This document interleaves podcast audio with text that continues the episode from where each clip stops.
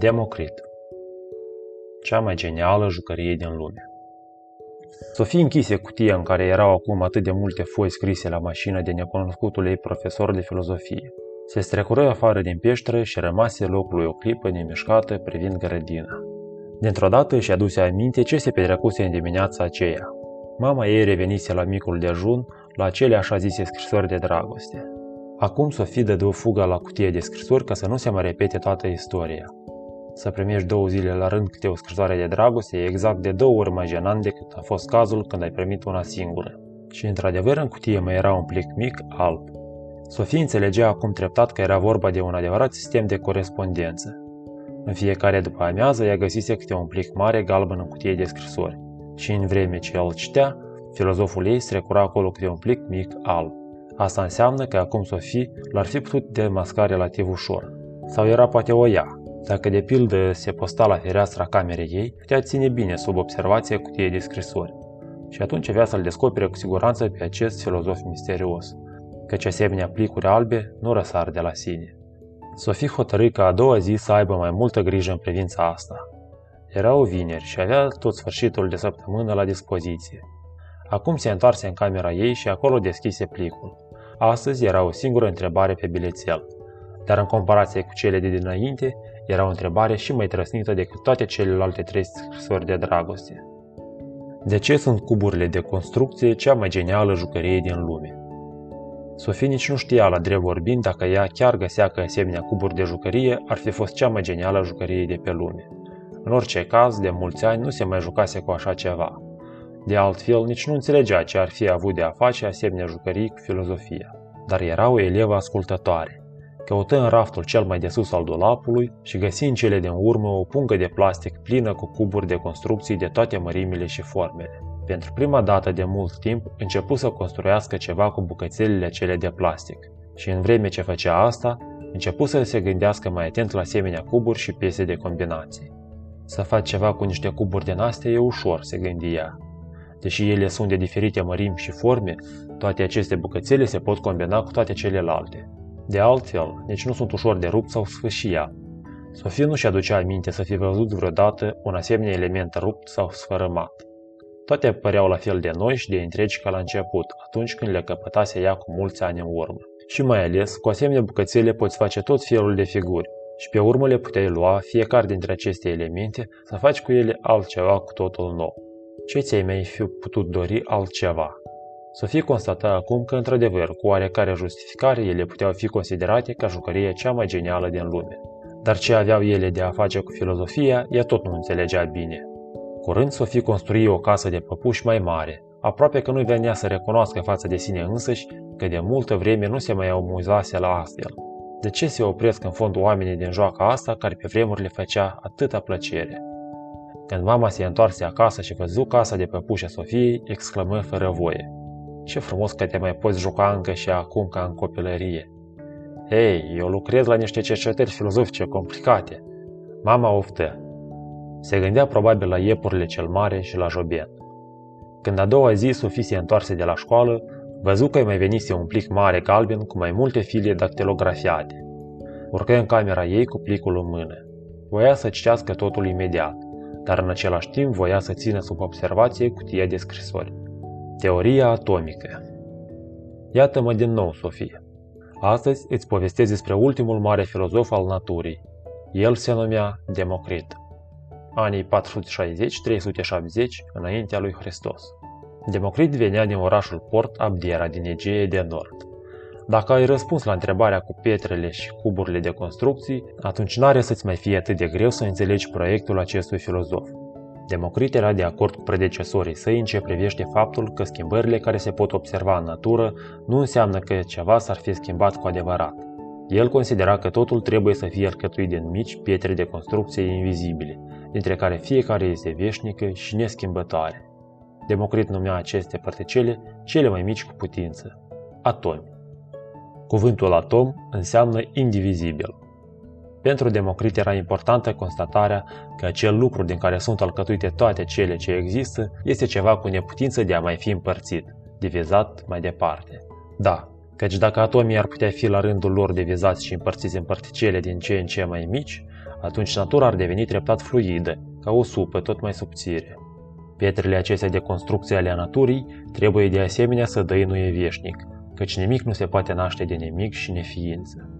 Aici Democrit era de acord cu Parmenide și cu Eleații. Pe lângă aceasta, el considera toți atomii ca fiind densi și masivi, dar ei nu puteau fi toți la fel de opotrivă, căci dacă atomii ar fi fost toți asemenea de aceeași natură, atunci n-am mai avea nicio explicație utilă a faptului că ei se pot combina la oaltă pentru a alcătui totul, de la floarea de mac și măslin până la pielea de capră sau pielea de om. Există nesfârșit de mulți atomi diferiți în natură, spunea Democrit. Unii sunt rotunzi și netezi, alții sunt de formă neregulată și strâmbi. Tocmai pentru că au forme atât de neasemănătoare, se pot combina în corpuri cu totul diferite între ele. Dar indiferent cât de mult și cât de deosebiți între ei ar fi atomii, ei sunt cu toții veșnici, neschimbători și indivizibili. Când un corp, de exemplu un copac sau un animal, moare și intră în destrămare, atomii săi se risipesc și pot fi folosiți de nou în corpuri noi, căci atomii se mișcă în spațiu, au diferite cărlige și urechi și din cauza asta se pot agăța și îmbina unii de alții în toate lucrurile pe care le vedem în jur.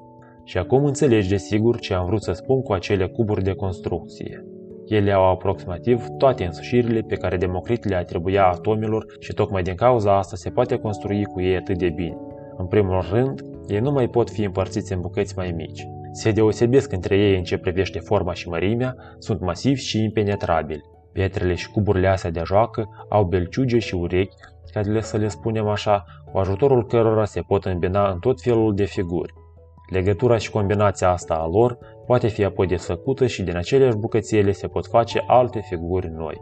Tocmai pentru că pot fi mereu întrebuințate la noi construcții, cuburile și bucățelele astea sunt atât de iubite. Unul și același cub de acest fel poate fi astăzi folosit pentru a face un automobil, mâine un castel. Pe lângă asta, asemenea cuburi le putem considera veșnice.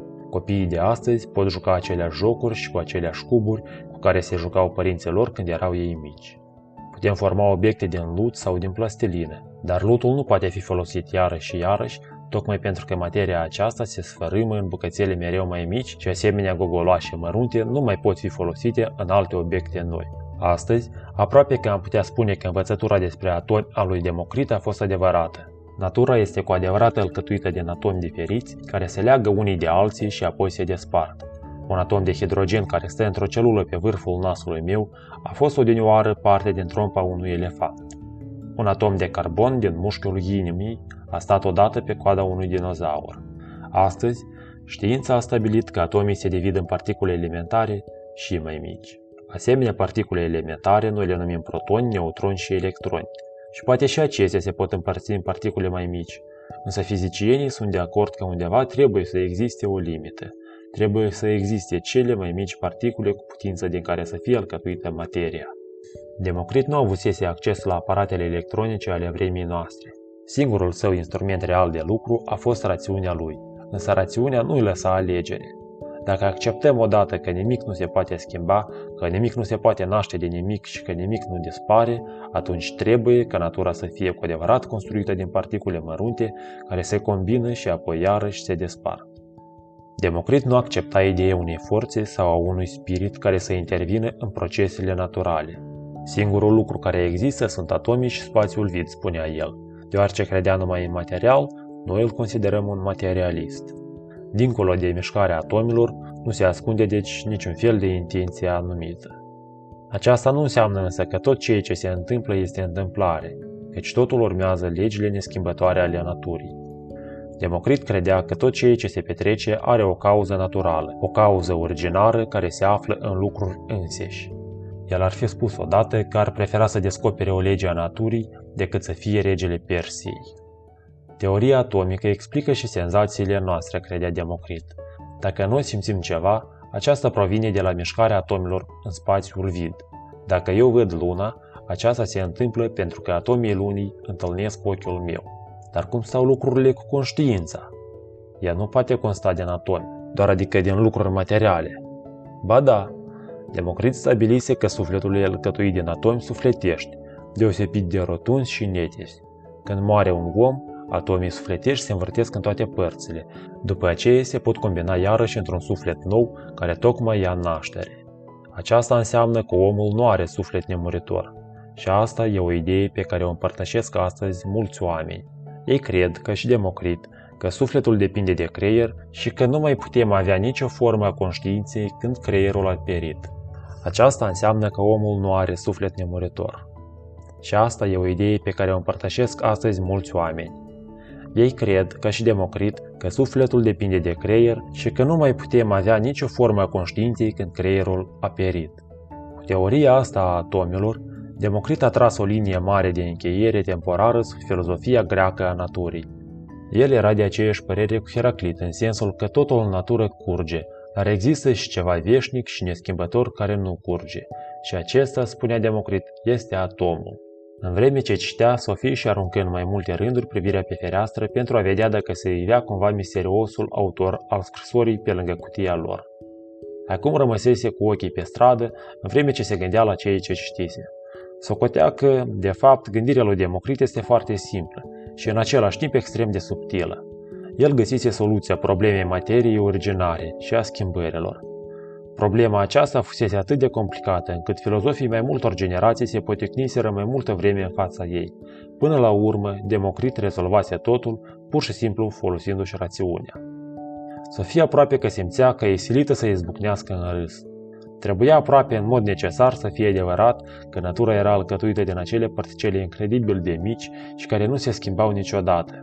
În același timp, firește că Heraclit avea dreptate că toate formele de natură curg, căci toți oamenii și toate animalele mor. Și chiar un munte se destramă încet.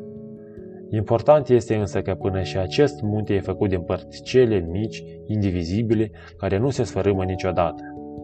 În același timp însă, Democrit ridicase alte probleme. De exemplu, el afirmase că totul se desfășoară în chip absolut mecanic.